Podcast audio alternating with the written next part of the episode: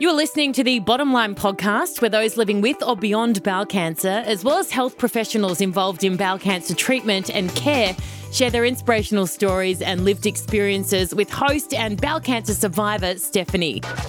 Margaret Fitzherbert was juggling life in state politics when she was diagnosed with stage 3 bowel cancer in her early 40s. Community minded, she has been instrumental in advocating for bowel cancer patients and most recently facilitated a Bowel Cancer Australia webinar for those with young onset bowel cancer. Today I speak with Margaret about her journey and what state and federal governments need to consider around Australia's second deadliest cancer.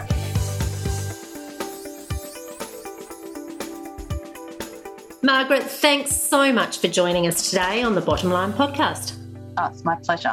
Good to see you. You too. You and I have so much in common. You have been a long time ambassador for Bowel Cancer Australia, and we were both diagnosed in our early 40s. We both were stage three. We were both very busy career women, you doing probably a bit more of an important job than I was at the time. And we were juggling children, but we were both told that we were too young to have bowel cancer. Could you firstly take us through a little bit of an insight into your story, your bowel cancer diagnosis and treatment, and what those treatments were? Sure. Well, I was diagnosed in May of 2014, but it took quite some time to get to that point. I had become aware in early 2013 that I was really anemic, and that was unusual for me. I didn't have a history of anemia, and I found out about this purely by accident. I was at my GP and, uh, you know, some blood tests needed to be taken for something. And she said, Why don't I check everything while I'm there, while I'm taking blood? Because um, you're going to be deficient in something. I remember she said that. And so she checked everything and it came back that my vitamin D was really, really low and my iron was really low. And I remember she said to me, Do you feel tired? And I said to her, every woman I know feels tired. So she sent me off to a gastroenterologist to check that out. And long story short, it was decided that it was to do with my periods, which I hadn't thought were particularly problematic. And I remember saying that. But I know now that it's a really common tangent for a lot of women who've got anemia. And I can see the logic of it but there are other things that can cause anemia. So I was sent off to my, you know, fabulous gynecologist whom I love, and this apparent problem was, was treated. And then much later, and it was April 2014, I was really busy and I was driving and I remember thinking, I feel anemic again. You know, it was this quite distinct achiness in my legs that I recognized as going with that feeling. And so I, I went to the GP again quite promptly. I went the following week and she did more blood tests and rang me, left a message sounding very worried, saying, Your iron count is really, really low. We've got to get this investigated. So I was sent back to the gastroenterologist, and he at that stage ordered a gastroscopy, I think I said that right, and a um, colonoscopy, which I learnt recently is referred to by medical people as a top and tail. yes. Um, which I hadn't known. anyway, had a top and tail, and they found a tumour, uh, and it was stage three bowel cancer. And I, I, will never forget the gastroenterologist saying to me that I thought you were too young, mm. which was a very little comfort to me at that stage. You and I have heard that on now so many occasions over the last yeah. 10 years. It's much too common a story. And the other thing is, you know, I went to have my top and tail feeling, you know, pretty calm about it all, a bit of a glass half full person. I wasn't particularly worried. And I remember saying to the gastroenterologist, if I were really sick, I'd feel it, wouldn't I? So obviously I'm okay. And he said, Oh, probably. And he was doing it simply to rule out, you know, some of the more sinister things I was expecting he might find, know, an ulcer or something. But no, it was it was bowel cancer. So this was really, I think, probably the most shocking thing that's ever happened to me in my life. And then, of course, as you know, you immediately leap into this big medical world, which I'd had very little contact with. And I remember looking at the treatment plan that was worked out for me and thinking that my life was just going to be totally taken over by this stuff. It was literally you know, the moment when your life changes. Mm, it is. It's that real pivot point, isn't it? At no stage was bowel cancer considered before you had your top and tail? Never. No. no. It was never raised. It never occurred to me that it might be bowel cancer. I don't believe it occurred to anybody else. And as we know, Margaret, you know, anemia is is a very clear symptom of bowel cancer. Yeah, well, I mean, as an example, after I was diagnosed, not not all that long afterwards, my father was found to be very anemic. And because he was over 60 and male and very anemic, he was immediately sent for a colonoscopy, which was totally fine. You know, he had no issues. But it just shows, and you see it in other areas of health, how women's bodies seem to offer so many potential detours when looking for a diagnosis. I think that's a very diplomatic way of putting it. Yes. I was told, oh, it's hemorrhoids because you've had a child recently. Yeah. It's often re- reverting back to that rather than exploring something such as bowel cancer first. It's the last thing they explore. It's, it's frustrating. I mean, what I know now is my experience in 2013, 2014 is still happening today to lots of people, lots of women in particular. Yes. Your bowel cancer journey wasn't overly straightforward. There were some substantial bumps along the way. Are there any learnings that you can share that you think would help others faced with the same situation? I guess so. I mean, I, I think the first thing I'd say is pay attention to your body because some of those symptoms can be quite subtle. Things like anemia, you know, there are obviously other potential causes for that. And I didn't realize how tired I was until I had an iron infusion and remembered what normal feels like. And a nurse said to me, That's the thing about iron deficiency, it happens gradually. You and your body learn to accommodate it. And I remember feeling very tired, but thinking I should go to bed earlier. You know, I should I should do these things I don't have time to do because I'm very, very busy, which is a silly attitude. So I'd say pay attention to your body I think the other thing is, as sort of an extension of that is to not always take a doctor's or a medical practitioner's advice as the gospel truth, that it is reasonable to question and to get a second opinion and do all those sorts of things. Um, you know, for example, I mean, I, I had gone to someone and I had said, yes, I, I'm very anemic and yes, I am losing, you know, a bit of blood um, when I go to the toilet he didn't examine me in any way, but made an assessment of what was wrong. And I remember going away thinking, oh, good, it's all right, you know. And I've heard versions of that from other people. So, you know, be conscious of your body and what you're experiencing, be conscious of the sorts of patterns with bowel cancer that you should be looking for, and be willing to, you know, politely question um, a doctor or, or other medical practitioner as you would other professionals, you know, as you would an accountant or, you know, someone who's painting your house.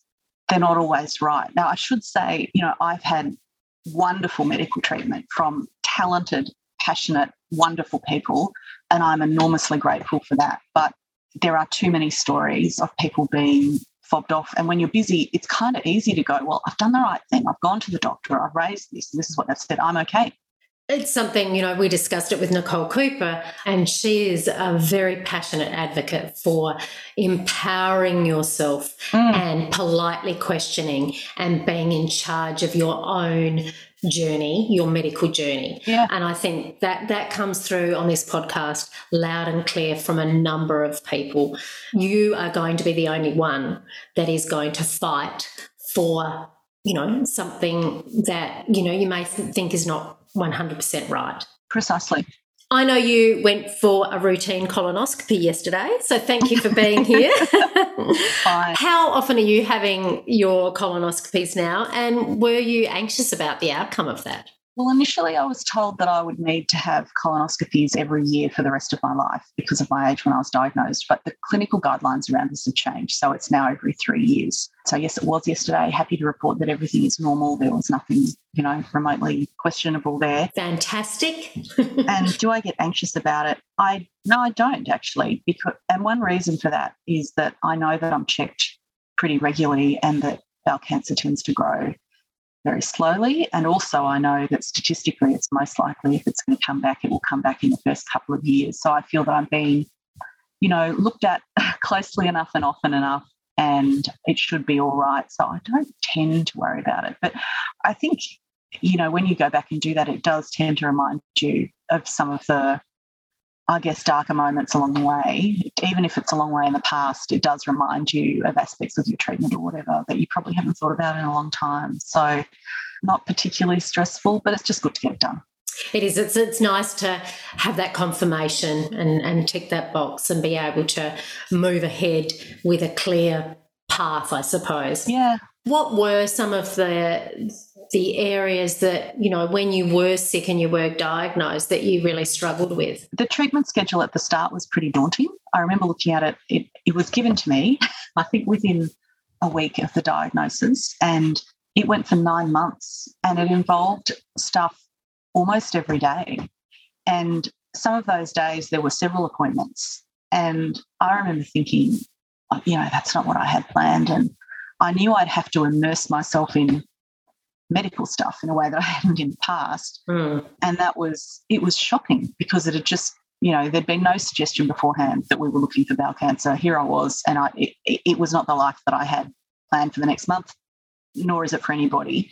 I guess I got used to that and, and my my treatment was that I had uh, chemo and radiation for I think it was about twelve weeks. So that's where you wear the infusion bottle every day and get it changed once a week, and you go in every day, every work day, and have radiotherapy. So I did that, and then there's a bit of a break, and then there was a bowel resection, and then I had a temporary ileostomy as part of that process. After the bowel resection, I had mop up chemo, as it's called, Mhm. where you go in and have the needle stuck in your arm and, and deal with that. And then six months after the original surgery, I had the ileostomy reversed and the port taken out. So it was it was quite a long process, and it, it started in very start of June because my diagnosis was at the very end of May, uh, 2014, and then the final bit of surgery was in late February, and and all of that was mapped out, and I'm grateful for that Mm. surgery and and all the treatment that, that went with it. But being shown all that, I was like, my goodness, that's Confronting very early. Yes, it's a lot to process, isn't it? one of one of the other things that's tricky is is the reactions you get from other people. Yes. Um, because you know many people were fantastic to to me and to my family. They were truly wonderful, and we were shown amazing kindness. But there's some people who just don't know what to say, and Mm. They mean well, but they, they say some quite silly things. so that was uh, quite an experience. And there's also the fact that, you know, you and I both still had lives to live and jobs to do and things yes. that we had to deal with. We had children to think of. There was still a life to be lived. And I think people are starting to understand that cancer doesn't always mean someone who's on death's door, curled up in bed with no hair, Yes. to be really blunt absolutely. about it. No, absolutely. That's the picture many people have, but that is not always the case. And I think some, some the, in terms of the things people say, you know, the, the, the optimism of people, which prompts comments like, well, you'll be fine because you're so strong because you're a fighter. like that's complete rubbish, you know. Mm-hmm. It's- Yes. that, that, that does not really make a big difference. No. I hate that terminology about being brave and fighting. You know, I know my mum, she had Yeah. ovarian cancer. She didn't fight any less harder than I did, and I survived. It was just dealt very different cards. Yeah, exactly. People around me who I came to realize didn't understand that this had not been caught early. Mm. And I remember one day having a conversation with a, an acquaintance who'd sent me a message saying, Oh, look, you know, good luck. And I said all the right things and then said, But you're very lucky it's been caught early. Where on earth did you get that idea from? Um, and I sort of sent a message back saying, Thank you, that's really kind of you. But actually, it hasn't been caught early. And then I got a message back telling me that it had. I'm like, Where on earth do you get this from? and also to respond when you're knee deep in it. everyone deals with these things differently. I mean, I can think of someone I know really well who I've known for years and years and years, who to this day has never said anything about it to me, which I just, wow. I just think shows poor social skills, to be honest. Yes. Yeah, all these things about the reactions are really interesting, and you spend a lot of time navigating that. yes, you do. That can be quite draining in a way. But uh, having said that, you know, we experience the greatest kindness from so many people, just extraordinary kindness, which does help. It really helps. Oh, it helps an enormously to know that you've got that support mm. system and that people care. You were a public figure. How did this impact you and your young family when you were navigating this? Yeah, interesting times actually. I had just got pre selection to run for a state seat in the upper house of the Victorian Parliament when I was diagnosed. So I was in a very happy place um, when this diagnosis happened. And the diagnosis was about a month after the pre selection. And I was utterly shocked. You know, my doctor didn't expect this diagnosis. I didn't expect this diagnosis. And I decided that it was a very unusual situation, but that I would just commit to the, the treatment and I'd be open about what was happening to me. And I would hope that this was going to be, you know, in the language of the time, I remember using that this would be a health blip and that I would recover and I would go on to have a healthy and useful life. So I also thought there was no reason for me to hide what was happening, that I actually couldn't hide it and I didn't see why I should. And I'd been told at the time of my diagnosis at stage three that it is treatable and curable. And if that changes, we'll tell you. And I was conscious that it was an upper house seat. So even if, you know, I got elected and, and then I was too sick to continue, you know, it would mean a casual vacancy procedure, not a by election. So I was open about what was happening to me, which made me a very unusual political candidate. Yes. At the same time, I, I didn't want to be, you know, the brave cancer lady. I used to joke about this with my friends. You don't want to be the brave cancer lady. You just you just want to be a normal person hmm.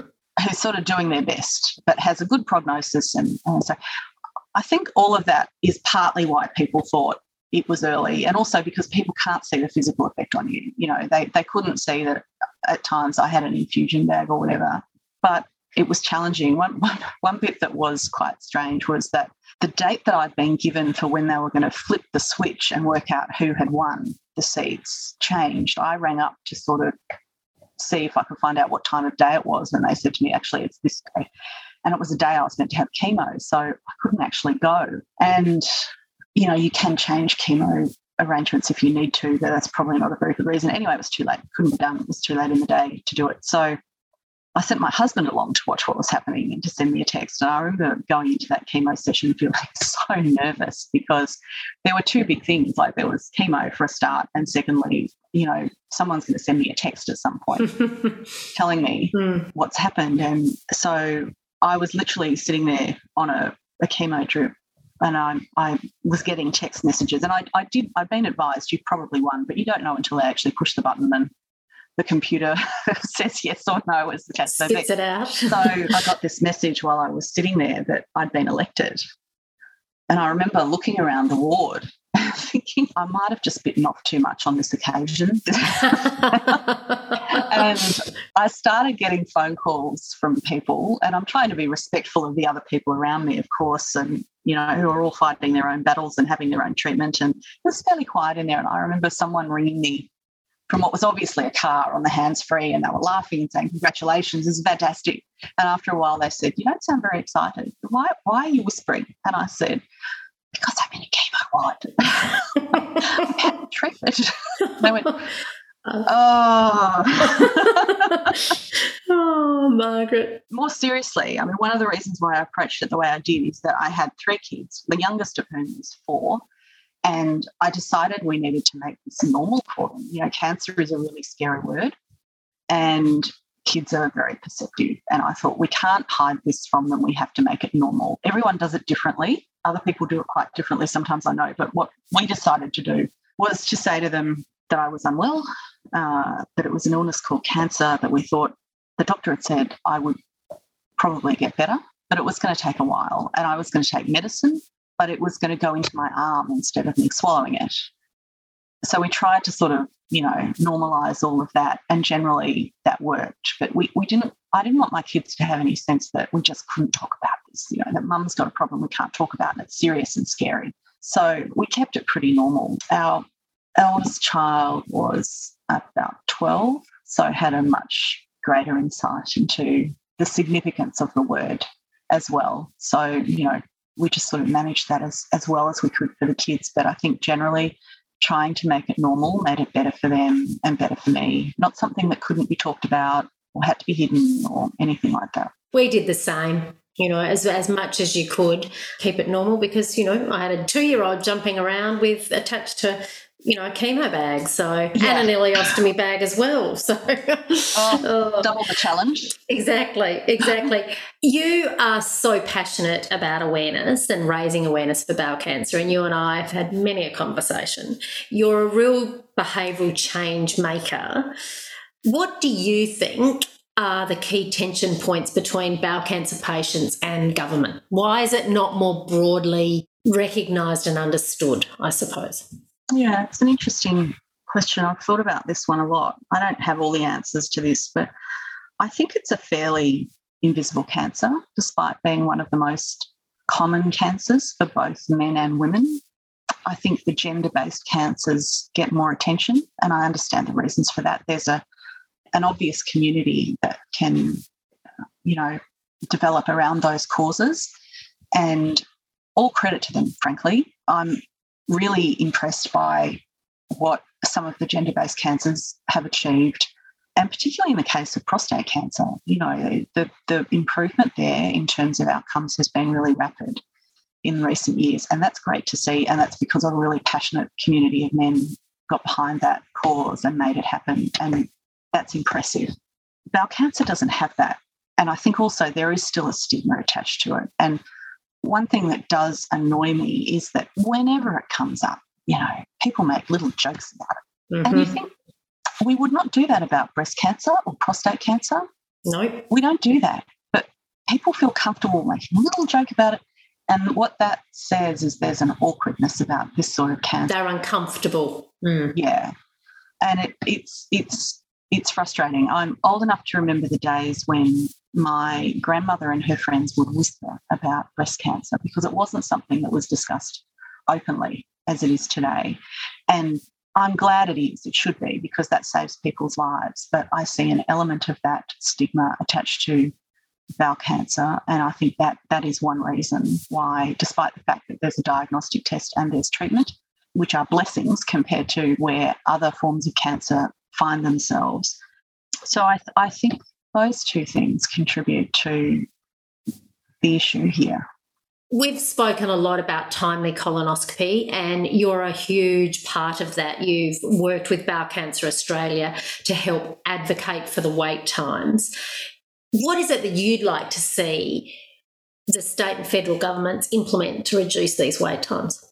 There's a couple of things. The first is in Victoria, where I'm from, colonoscopies aren't counted as part of elective surgery, and therefore you don't have the scrutiny of public reporting of waiting lists. So I think that's the first thing, because what gets measured gets done. But I think the other thing is, as counting them, if you count them as elective surgery, then those wait lists are managed in a different way. There's some central oversight, which I'm not convinced there is at the moment. I did a bit of FOI on this some years ago and discovered that the health department in Victoria wasn't managing waiting lists for colonoscopies, which I thought was extraordinary. I would have thought that they would, but they don't. Uh, they didn't at that time, which was 2018, and I don't believe that they do now. It's different in other states. So I think that's one of the things I'd like to see, I guess, is a very careful look at what happens in all the different states and how this is treated and how these waiting lists can be improved in some ways so that we don't see the sorts of, frankly, horrific cases, uh, like, you know, a woman who waited more than two years, you know, for a colonoscopy on the Mornington Peninsula and was then found to have stage three bowel cancer. You know, that should not be happening. So that's one of the things. The second thing is that the wait lists were really long before COVID. This has been a hidden problem for a long time. So there really needs to be a concerted effort to not just measure, but manage those waiting lists because people will die and have advanced cancers because they have to wait for so long. So, this needs to be a very careful strategy of government. Now, that's not going to be easy. The health workforce is exhausted. You know, they've been asked to give until it hurts and then give again throughout the the COVID crisis. But this is an emerging crisis, as Bowel Cancer Australia has pointed out. And it means that sadly, in the future, if we don't do something about this, there's going to be very real consequences for people who are today waiting on a waiting list. It needs attention desperately. Margaret, recently you moderated two highly successful Bowel Cancer Australia webinars with young onset patients and healthcare professionals. What insights stood out for you most about these? There were many. First of all, it was such an inspiring group of people, really interesting, inspiring, passionate, and just dealing with so much going on in their lives. Uh, so I guess that's one of the things that I really took away from it. I was struck by how many young people are affected. I knew that, but it's different when you are speaking to people who are, you know, diagnosed in their 20s, early 30s, you know, which is significantly younger than you and I were, and we were considered young. There were the themes of delay that it was so hard to get a diagnosis, even when people were very diligent about their own bodies and went back several times, which again is what all the stats tell us with, with this form of cancer. And a couple of people in particular who I'm, I'm convinced are only alive because someone in their in their life said, no, don't accept this answer, go back. There is something wrong. You know, in one case, someone's uh, fiance, who was a nurse, said, no, no, go back and insist on having a colonoscopy. And he did um, and you know was later found to have stage four cancer. Um, just extraordinary stories. It was pretty clear that gender is an issue in terms of diagnosis. You know, there were too many rabbit holes provided by the female body for unfortunate detours in terms of diagnosis. And, you know, pregnancy is another point where women sometimes are told that the symptoms that they're reporting are likely pregnancy related and it turns out that there's some form of cancer, be it bowel cancer or another. And I think something that uh, the very wise Nicole Cooper said, and I'm going to paraphrase here, but the point she made about the onus really being on younger patients to know what the symptoms are, pay attention to their bodies, and then go along to doctors and advocate, sometimes repeatedly, mm. is actually a lot to ask. It is. A lot to ask. And it was only when she expressed it in quite that way that I thought, yeah, it's quite fascinating, actually, particularly when there's so much promotion of the screening program for people aged 50 and over. Mm-hmm. And I wonder whether the success of that in some ways reinforces the idea that it is, you know, very, very, very unlikely that a younger person will have bowel cancer. But, you know, as we know, the numbers are rising for reasons we don't fully understand, both here and overseas. Finally, Margaret, I like to ask three top tips that they want people to take from this podcast. What would your top three be? The first thing I'd say is that people need to be vigilant about their bodies and be willing to follow up. You know, like don't don't keep putting off paying attention to what may be some subtle symptoms because you're busy and you've got a lot on and you're chasing after the kids or whatever it is.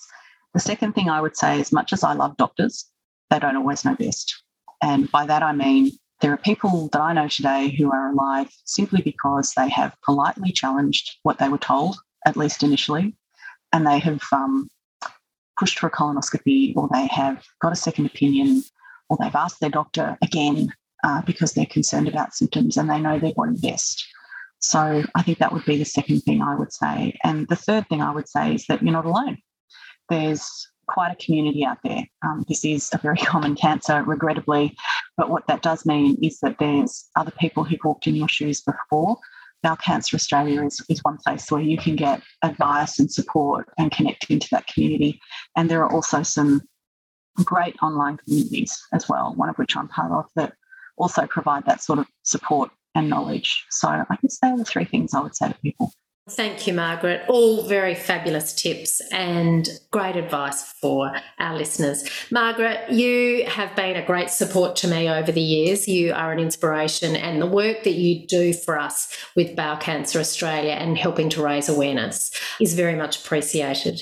And I love our chats, and I hope today our listeners got something fabulous from you. And thank you for sharing. Oh, thank you, Steph. That's really nice of you to say that. It's good to be able to help in some way. I feel really lucky to be here and to be healthy and, you know, enjoying all that life has to offer. And I'm just conscious that not everybody is so fortunate. and it's good to be able to help in ways that I can. And it's always nice to have a chat with you. It's a shame this one didn't involve a glass of wine, but maybe next time. we will make sure that we have that one. We've got lots to discuss. we do. Thanks so much, Margaret. Thank you. Thank you so much for listening to the Bottom Line podcast. To find out more about bowel cancer or for support or simply to donate, please go to bowelcanceraustralia.org.